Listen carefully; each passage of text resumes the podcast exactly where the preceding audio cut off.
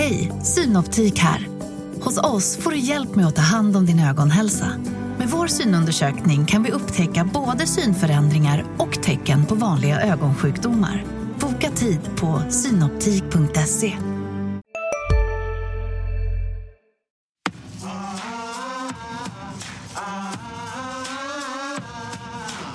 Det är fantastiskt liksom att vara hemma igen och, och det känns lite speciellt att spela här.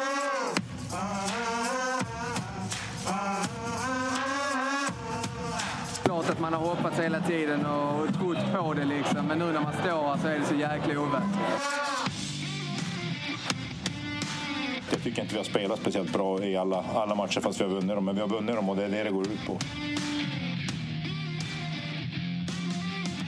Hej och välkomna till det sjätte avsnittet av Sydsvenskans Redhawks podd med mig Mattias Nilsson och Kent Leon Jönsson. Idag kör vi bara vi två och vi ska tillsammans försöka analysera läget för Redhawks. För Malmö Redhawks har sparkat huvudtränaren Joakim Fagervall och under tiden man letar en ny huvudtränare så tar assisterande tränaren Thomas Kollar över den rollen så länge. Kent, var det rätt eller fel att sparka Joakim Fagervall? Jag tyckte det var rätt. Alltså, eh, förr eller senare så kändes det som att han kom få sparken den här säsongen. Och jag gillar det här och sympatiserar med liksom att de har ambitionen att ha en röd tråd i verksamheten och ha tålamod och allt det här. Och, och det är något som man, inte minst jag, efterlyst i känns som tusen år. De har ju haft det de senaste, sen de gick upp egentligen. Men till slut måste ju styrelsen agera. Man kan ju inte sparka ett helt lag naturligtvis. Så att det, jag, jag, tror det var rätt och det, jag tror att det skulle kommit jag hade med en bättre liksom, period där precis före jul men egentligen kanske borde kommit in redan i november när man såg vart det barkade. Mm. Varför tror du det gick snett med Joakim Fagervall? Jag tror inte det alltså var riktigt det perfekta äktenskapet från början. Det stämde inte hundra procent. Han gick ut rätt hårt tyckte jag också. att det var ju i och för sig efter Peter Andersson hade brutit sitt kontrakt. Man gick ut hårt och sa att de skulle vara mer spelande lag. Och eh, han låste sig på något sätt eh, vid det. Och, eh, och det här är ju ett jävligt svårt steg att ta. Då, det här liksom gå från man grovarbetare till en smokinglirare och senare när han plockade in meriterade spelare i somras så jag tror att man får höja sig en nivå. Det ställs helt andra krav på en coach när du får in spelare som varit i NHL och KHL och sånt. Och jag tror alla, alla som har mött Joakim Fagervall tycker den är genomsympatisk och trevlig person. Eh, men jag tror inte spelarna, jag tycker även spelaren tror jag, det är nästan helt övertygad om. Men jag tror inte alla var lika imponerade av honom som eh, just hockeytränare. Men eh, trevlig, trygg person. Och därför tror man borde, när man gjorde hans satsning kanske man borde tänkt om. Med facit i hand är lätt att säga det men tagit in någon kanske mer eh, SHL eh, ja, rutinerad tränare. För det är ju trots allt inte Fagervall. Du var ju inne på det innan att Redhawks förlängde med Joakim Fagervall redan i november. Varför gjorde man det egentligen? Jag tror det var bara för att man visste att man hade en grupp som spretade åt olika håll och man ville skapa trygghet, stärka Fagervalls mandat eh, och vi kan säga så, jag har varit inne på det tidigare, att man har, har i alla fall haft och kanske har två stycken falanger. En som vill hålla sig mer till det som har blivit Redhawks traditionella systemhockey och jobba hårt. De andra vill säkert också jobba hårt men spela mer offensiv hockey. Jag, jag tycker inte de har riktigt det eh, materialet och sen är det också det att de har den här Fagervalls hela liksom framtoning, hans eh, sales pitch när han liksom är ju att han är bra på att bygga grupper, han varit FN-soldat och allt det här och befäl även där.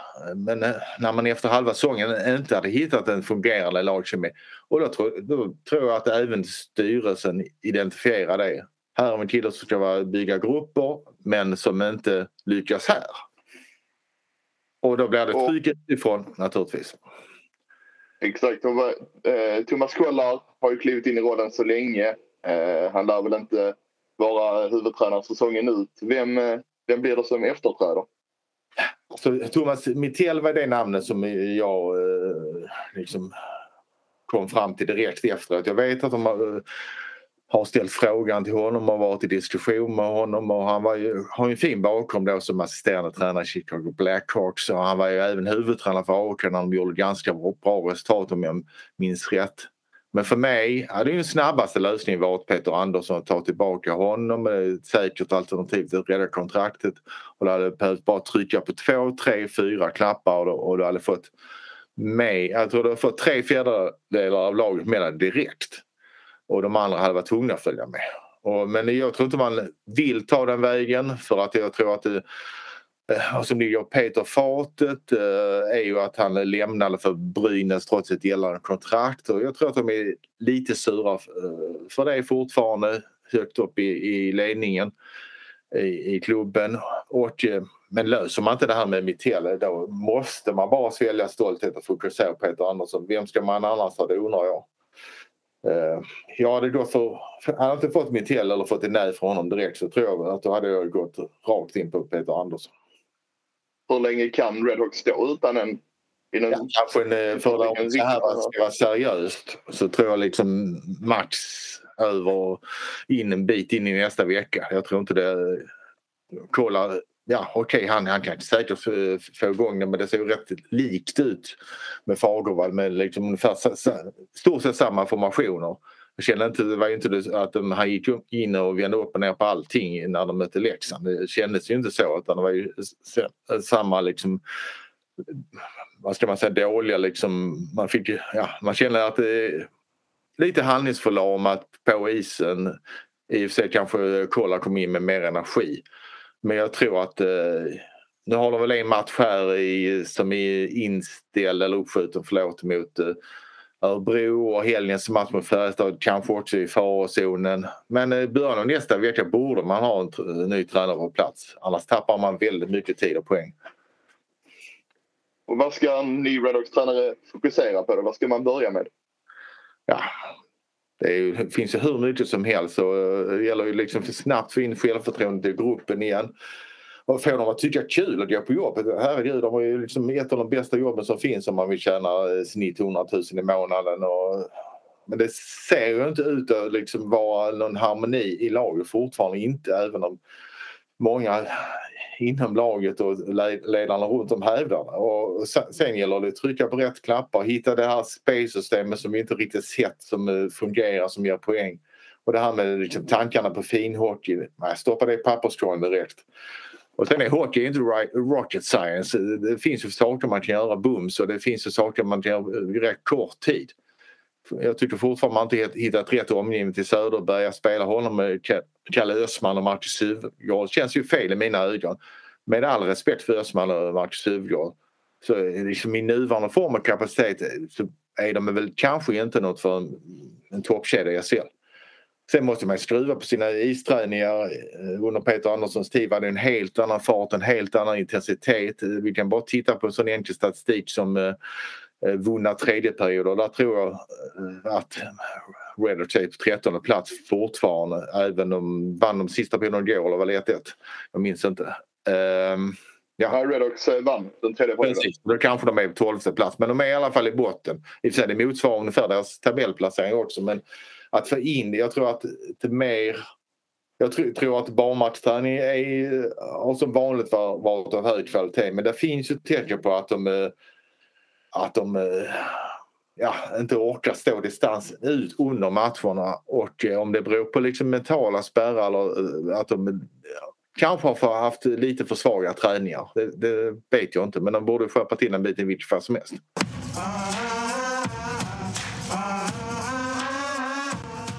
Tror du att det kan bli några värvningar, eh, spelarvärvningar in i truppen? Jag vet inte, men nu känns det som att du har inte fått ut... Det är väl ingen spelare som man kan säga har överraskat positivt. Kanske Carl Persson skulle jag vilja säga. Som har varit, eh, man vet att han har hög kapacitet men eh, han ligger väl ändå tvåa i målligan tror jag. Eh, och och sen kanske, faktiskt jag är rätt förtjust i Alexander Boldén. Han, han ser nästan ut som den bästa backen med pucken men hans dilemma är ju defensiven där han inte är SHL-stark tillräckligt. Inte än i alla fall men annars. Man, man kan bara tänka sig sån som Lance Boma som var tyckte jag var en murbräcka i Linköping. Han har inte alls fått ut eh, det spelet i Malmö. Han tacklar mest av alla men det känns som det biter liksom inte. Det är ju en dyr spelare, kanske en spelare som eh, man skulle kunna byta med, med någon annan.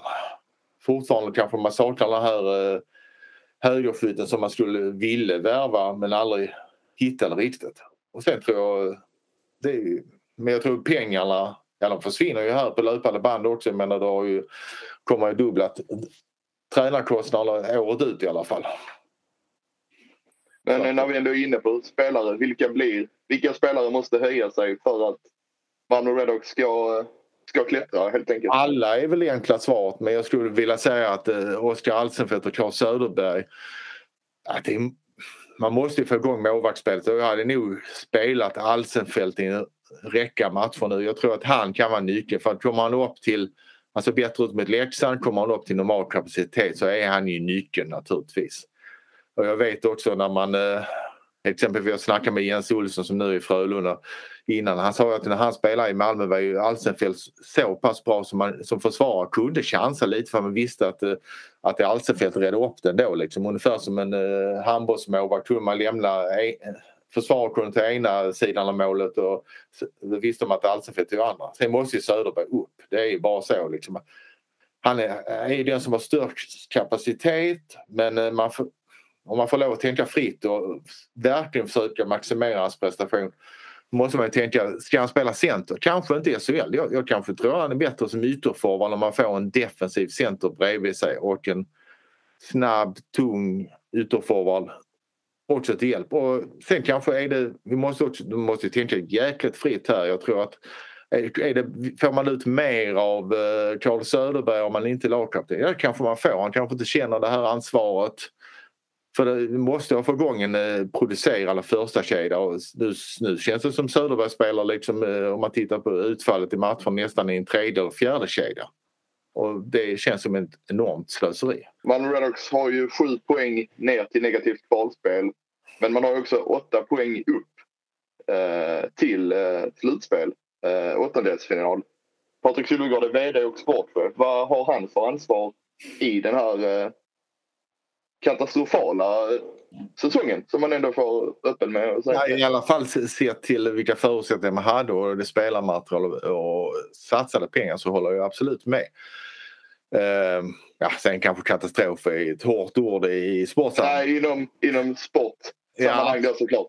Ja, men, uh, men han är ju alltid, säger ju att han, han är ju vd och sportchef, har högsta tjänsten med ytterst ansvar. Och jag tycker att på det hel, stora hela tycker jag att han har fler förtjänster än brister. Och jag tycker rankar man sportchefer i Reddit kommer han ju ändå på andra plats efter Tommy Theorin. Han har ju byggt det här från, Suvegård byggt det här från en ren konkursbo. Och det ska han ha cred för. Men samtidigt kan man inte att blunda för att rekryteringen av Fagervall faller ju liksom rätt stort på eh, Suvegård. Även om alla tränartillsättningar i klubben är en styrelsefråga vad jag vet. Och sen är det inte idealiskt. När det går så här trögt så tror jag inte det är känslomässigt idealiskt att ha sina, två av sina söner i laget. Det är, det är mycket känslor som är inblandade. Eh, men som sagt, jag tycker ändå förtjänsterna fler än bristerna. Men samtidigt tror jag att Suvjord fungerar bäst med en tight budget där allt handlar om att göra mycket med små medel. Han är ju en sportchef som liksom kan måla om en lägenhet till en spelare och sånt. Vilken sportchef gör det i SHL? Jag tror de är lätträknade men han är ju liksom den, den typen av människa. Jag tror man är bäst när man slår underläge. Och det gäller nog för hela klubben skulle jag vilja säga. Så fort pengar strömmar in i Redhawk så blir det fiasko rent sportsligt. Undantaget är ju första delen av 1990-talet där man hade men då var det ju liksom, ja det kändes som att då fick man rena världsspelare.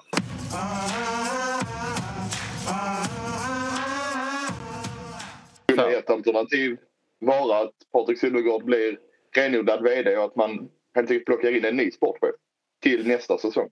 Ja, alltså jag tror att eh, som organisationen ser ut nu så är den så till stor del så mycket byggd kring eh, Patrik Sylvegård på gott och på ont. Och jag tror faktiskt att, att Marcus Larsson som väl är typ marknadschef mycket av de här vd-bitarna ligger liksom redan på honom så jag tror att Jag tror nästan att Suvgård är mindre VD. Han är mer sportchef än VD just nu. Och eh, i så fall skulle man ta ett enormt kraftigt omtag i så fall på allting. Det skulle man göra liksom som Rögle gjorde. Alltså in med liksom typ en sån som Marcus Turesson som VD och så in med bröderna Abbott. Men hitta det paketet. Det tror jag är jättesvårt att göra. Eh, och, och tittar man på tränarna som han har varit så kan man väl säga eh, de, de tränare han har varit med och bestämma Tavola, det får man väl säga att det var liksom en miss och sen tar vi då, vem kommer sen, det är väl eh, eh Mats Lust va, måste man ändå säga. Mitt upp med honom, det är en lyckoträff. Björn Hellkvist förändrar, kom sen och förändrar kulturen. Mångt så mycket. Och sen har du Peter Andersson och Filander som var en stor del också i detta. Eh, som, där kan man ju bara säga att det var succé i förhållande till, eh, till spelarmaterial och allt sånt. Men sen kan man ju inte blunda för att, att eh, visst det kanske är en, eh, är det en myt eller är det eh, liksom en sanning att de, var, de hade i många år de lägsta spelarbudgeten men tittade på spelarna så vissa år så hade de ändå i alla fall där 16-17 någonstans hade de ändå spelare som eh, Filppula och eh, Andreas Turesson och Welsh Eh, Red Rachani, vem var det mer? Där Annie Miller kom inte ihåg senare. Det är ju inga billiga spelare men då kunde de balansera upp det med att de eh, fick ju liksom ta över 35 000 kronor spelare från Pantern. Och det är väl klart att det gör ju underverk i en, eh, liksom en eh, lönehierarki att få över liksom, om nu snittlönen kanske i, i SHL är runt 100 000. Helt plötsligt får man in två eller... Hej, Ulf Kristersson här. På många sätt är det en mörk tid vi lever i. Men nu tar vi ett stort steg för att göra Sverige till en tryggare och säkrare plats. Sverige är nu medlem i Nato. En för alla, alla för en. Har du också valt att bli egen? Då är det viktigt att skaffa en bra företagsförsäkring. Hos oss är alla småföretag stora och inga frågor för små. Swedeas företagsförsäkring är anpassad för mindre företag och täcker även sånt som din hemförsäkring inte täcker. Gå in på swedea.se företag och jämför själv. Tre från Panter som tillsammans kanske tjänar bara en liten bit över 100 000 i månaden. Då kan man ju råd att ta väldigt dyra spelare och ändå ha en rätt så eh, strikt budget. Spelarbudgeten den finansieras ju bland annat av sponsorer. Eh, blir det tuffare till nästa säsong att roffa åt sig pengar med tanke på att det inte har blivit som man har tänkt den här säsongen? Jag tror att det blir eh, rätt så mycket tuffare. Eh, jag tror exempelvis att eh, Percy Nilsson är väl med och finansierar Charles Söderberg. Eh, och kan jag tro att han var rätt så var inte helt sådär övertygad i början att han skulle vara med på det tåget. Men, och sen blev han ju liksom naturligtvis charmad av att det gick väldigt bra för Söderberg och hyggligt bra för laget under inledningen. Men sen när det svänger och går så här dåligt då tror jag Percy Nilsson som är storsponsor och många andra, de drar ju öronen åt sig. Det blir inte lättare att, att eh, sälja spons som de brukar säga. Det här blir rätt så mycket tuffare tror jag om de inte reder upp det. Men eh, samtidigt, sportar man bra, hittar liksom en jättebra tränarlösning under de här eh, månaderna som är kvar och klarar kontraktet med marginal och kanske har lite häng i alla fall så det blir lite spänning mot slutet på en slutspelsplats. Ja visst, då funkar det. Men eh, det, vi kan ju lika gärna hamna i ett kval som det ser ut nu om man inte snabbt får rätsida på det. För att jag menar, även om Djurgården går jättedåligt, men vem vill möta Djurgården om eh, man har lättat på publikrestriktionerna och de lyckas mobilisera och få liksom typ 5, 6, 7 tusen i hovet. Det är inte den lättaste uppgiften. Jag tror att skulle Malmö hamna i kval så går man ju in som det laget som har absolut störst mest att förlora. Med tanke på hur det gått eh, för Djurgården och med tanke på eh, Timbrås liksom, plats i näringskedjan. Och det är ändå ett Djurgården som har förstärkt under säsongen för att egentligen vara redo till kvalet. Precis, de, har ju, jag tror de, har, de, har de är så långt efter så de fokuserar bara på en sak var i form i de här sju matcherna. Och får de, ja, vi vet ju alla att de har ett en enorm following, eh, supportrar som följer dem om det, om det mobiliseras och kommer liksom på, på den här eh, till den här kritiska punkten att det handlar, och det kommer ju naturligtvis göra, att det handlar om ett eh, ESL-kontrakt. Visst så tror jag att de kommer att bli svåra att tampas med.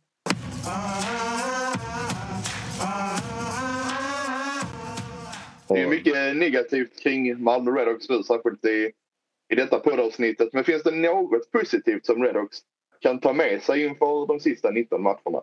Ja, det positiva är väl att man har på pappret ett ganska eh, bra lag. Jag tror att det egentligen inte behövs så mycket för att, eh, för att vända detta. Men jag tror också att man, eh, man, man kan inte heller sticka huvudet i sanden och inse att man liksom är untouchable och inte har något problem. För, för det har de och stora problem. Men jag, som sagt, jag, jag tror att det, det, går att vända. Det är kanske tveksamt att, att ta sig till slutspel men en äh, säker... Äh, att hamna på säker mark inom kort tid, det bör man kunna göra. Annars är det ju ett gigant, monumentalt fiasko, måste man ju säga.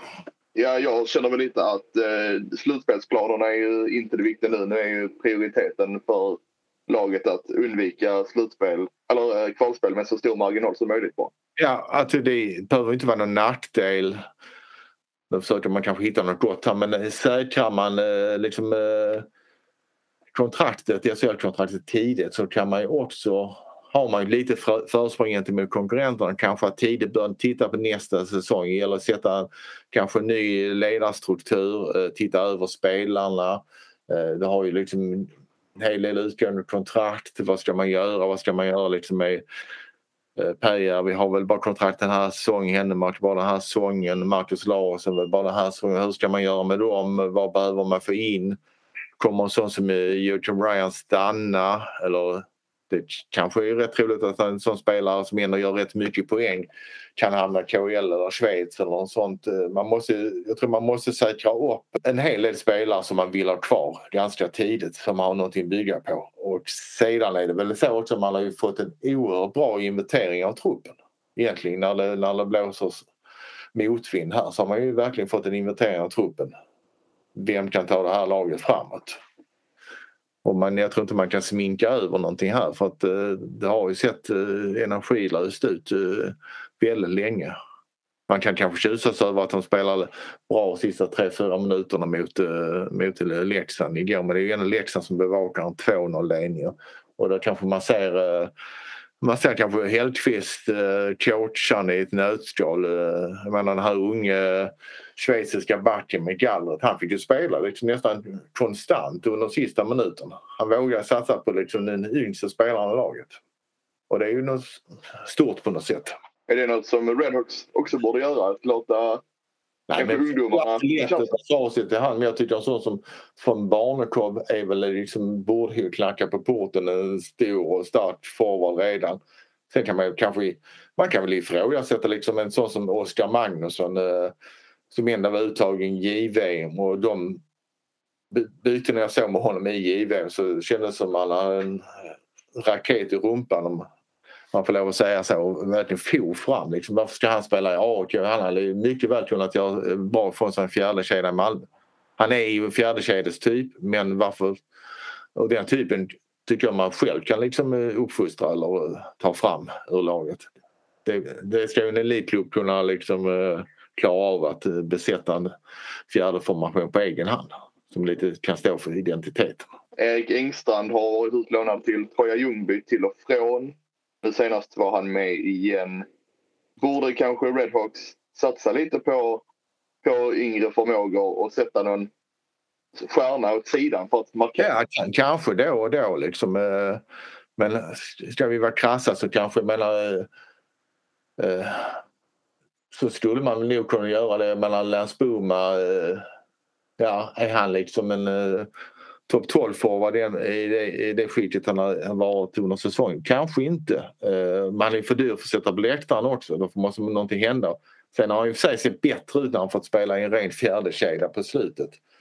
Och, eh, jag tror man får göra om mycket av strukturen i, i laget. Liksom. Eh, jag tror inte det kanske är så mycket att, att då plocka in från juniorsidan. Tim Lindfors som ändå såg rätt så bra ut på, i träningsmatchen tyckte jag såg ut som en riktig sniper. Eh, försvann väl här under säsongen. Eh, eh, var det Västervik eller något i den stilen eller Vimmerby eller något. Ja det var något åt det hållet det är kanske en sån spelare, den typen av spelare växer inte på träd som ser ut som en målskytt. Liksom inte i det här laget i alla fall. Men det är väl klart att man får, man får ju titta över en hel del vad man ska göra. Och framförallt, och nu har man ju hamnat också i det här att man har ett dyrt lag och det kommer ju förfölja nästa säsong också naturligtvis. Så att eh, där finns en, jag tror att eh, sedan tidigare så har ju de här trotjänarna som inte tyckte om som kom från Pantern och några till som inte tjänar så bra från början. De har ju väldigt bra löner nu i förhållande till vad de tjänade innan. Och där, där tror jag att lönestrukturerna liksom, har, kan ha blivit lite sned i laget också. Så det är också något att tänka på.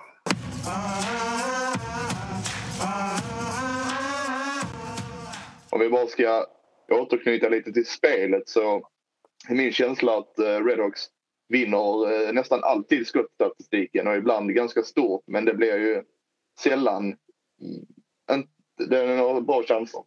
Nej, alltså det är ju sällan eh, tittar man på chanserna går mot Leksand så eh, öppna chanser tror jag faktiskt att Leksand som bortalag vann ganska klart. Och sen är också det, har du visst skjuter mycket, det är jättebra och ett lag som inte har naturliga målskyttar kanske måste skjuta mycket. Men det känns också som att det många skotten kommer från alltså dåliga vinklar eh, och det är inte alltid när det är skymning framför. Och sen tror jag de skjuter, de har ju backar som skjuter enormt mycket på eh, benskydd och klubbor på vägen fram. Det, eh, backskott rakt framifrån från blålinjen, om ni förstår vad jag menar, går ju sällan igenom när eh, Malmöbackarna skjuter. Det, det var min känsla och eh, och det här om vi pratar med underliggande statistik är mycket bättre än vad det ser ut. Ja, det, det kanske är så. Att det, men det är ju trots allt det som förstår på resultattavlan efter matchen som är, är helt avgörande. Visserligen kan man säga någon tendens som att underliggande statistiken är bättre än resultaten men, men då måste man på något sätt, någon gång måste det i så fall vända.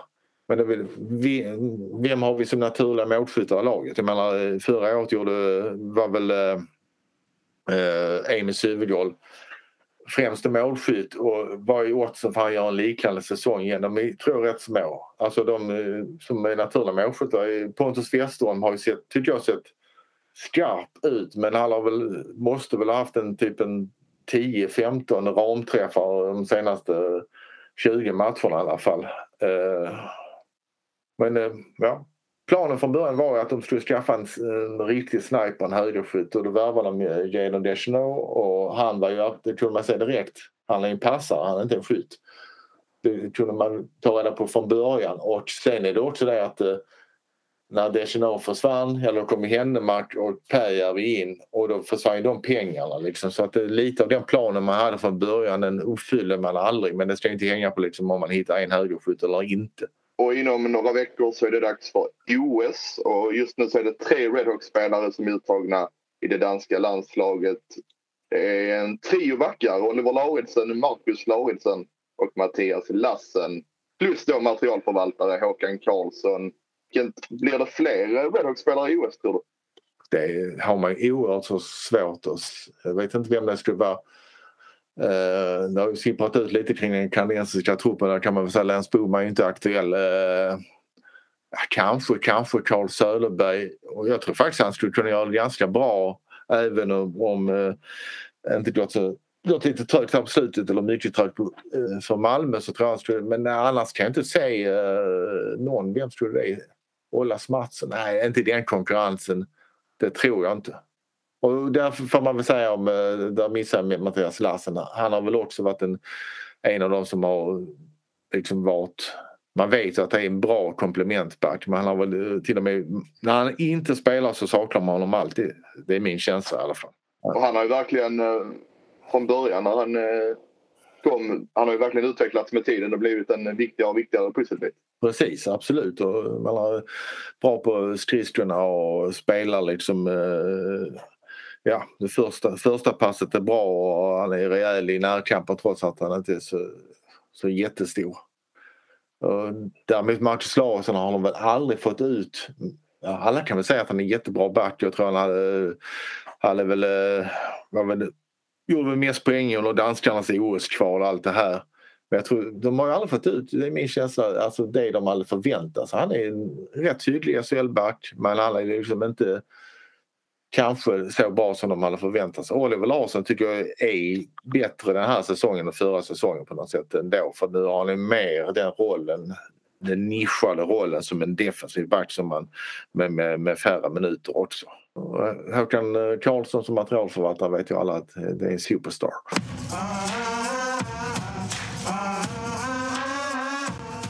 Sen är det faktiskt sex stycken eh, från eh, Redox damlag som också är med. Och det är ju lite kul och två av dem har faktiskt brorsor som är uttagna också. När vi ändå är inne på damlaget då så de går ju som tåget. De går som tåget. Jag kollade att nu spelar inte Michelle Carvinen äh, ska spela för kinesiskt lag efter OS.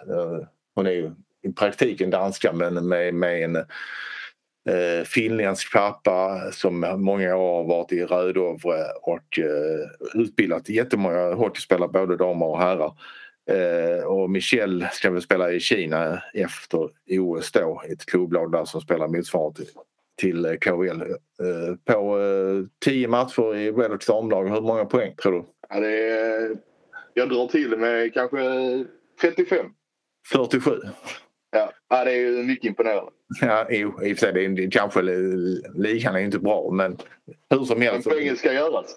Poängen ska göras och det känns ju, i och för sig bara sett den i en match men de gick ju ändå på halvfart och det blir ändå rätt många poäng. När han tar i lite så gör han mål på egen hand. Liksom. Detta kan ju bli säsongen där Redhawks damlag tar steget upp i, i SDHL även om det är, det är tuffa bud om det. Det är nog tuffa bud och sen är väl också det att eh, de, det laget som har legat skvalpat upp och ner Göteborg, de, vad de tagit? Det bara, har de tagit två, tre poäng i serien? Ja, det är inte många.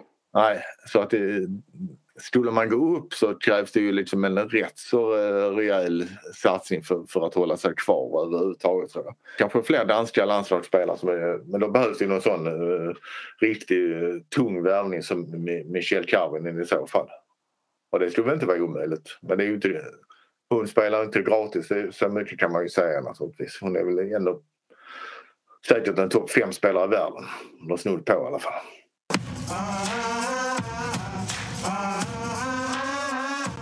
Slutligen Kent, för alla supportrar och så vidare som sitter och lyssnar.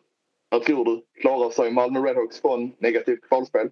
Ja, jag tror ändå att de gör det men jag är inte helt övertygad om eh, mycket ska till och det gäller ju att eh, det gäller att inte förlora mer tid här. Det gäller att sätta en tränare snabbt. Och en tränare kan man inte sätta en tränare som resten av... Jag tror att de tänker så att de vill ha in en tränare som kan vara nästa säsong också. Det är ju rätt tänkt men i det här läget Får man inte Mitell så hade jag gått för Peter Andersson, gett honom ett kontrakt för säsongen ut plus option för nästa.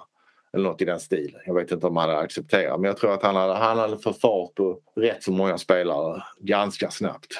Det tror jag. Och jag tror att han hade kunnat funka med Kolla och Steve som assistenter. Men time will tell. Det säger Kent Leon Jönsson i Sydsvenskans Redhawks podd tillsammans med mig, Mattias Nilsson. Tills vi hörs nästa gång. Ha det gott. Hej. Hej.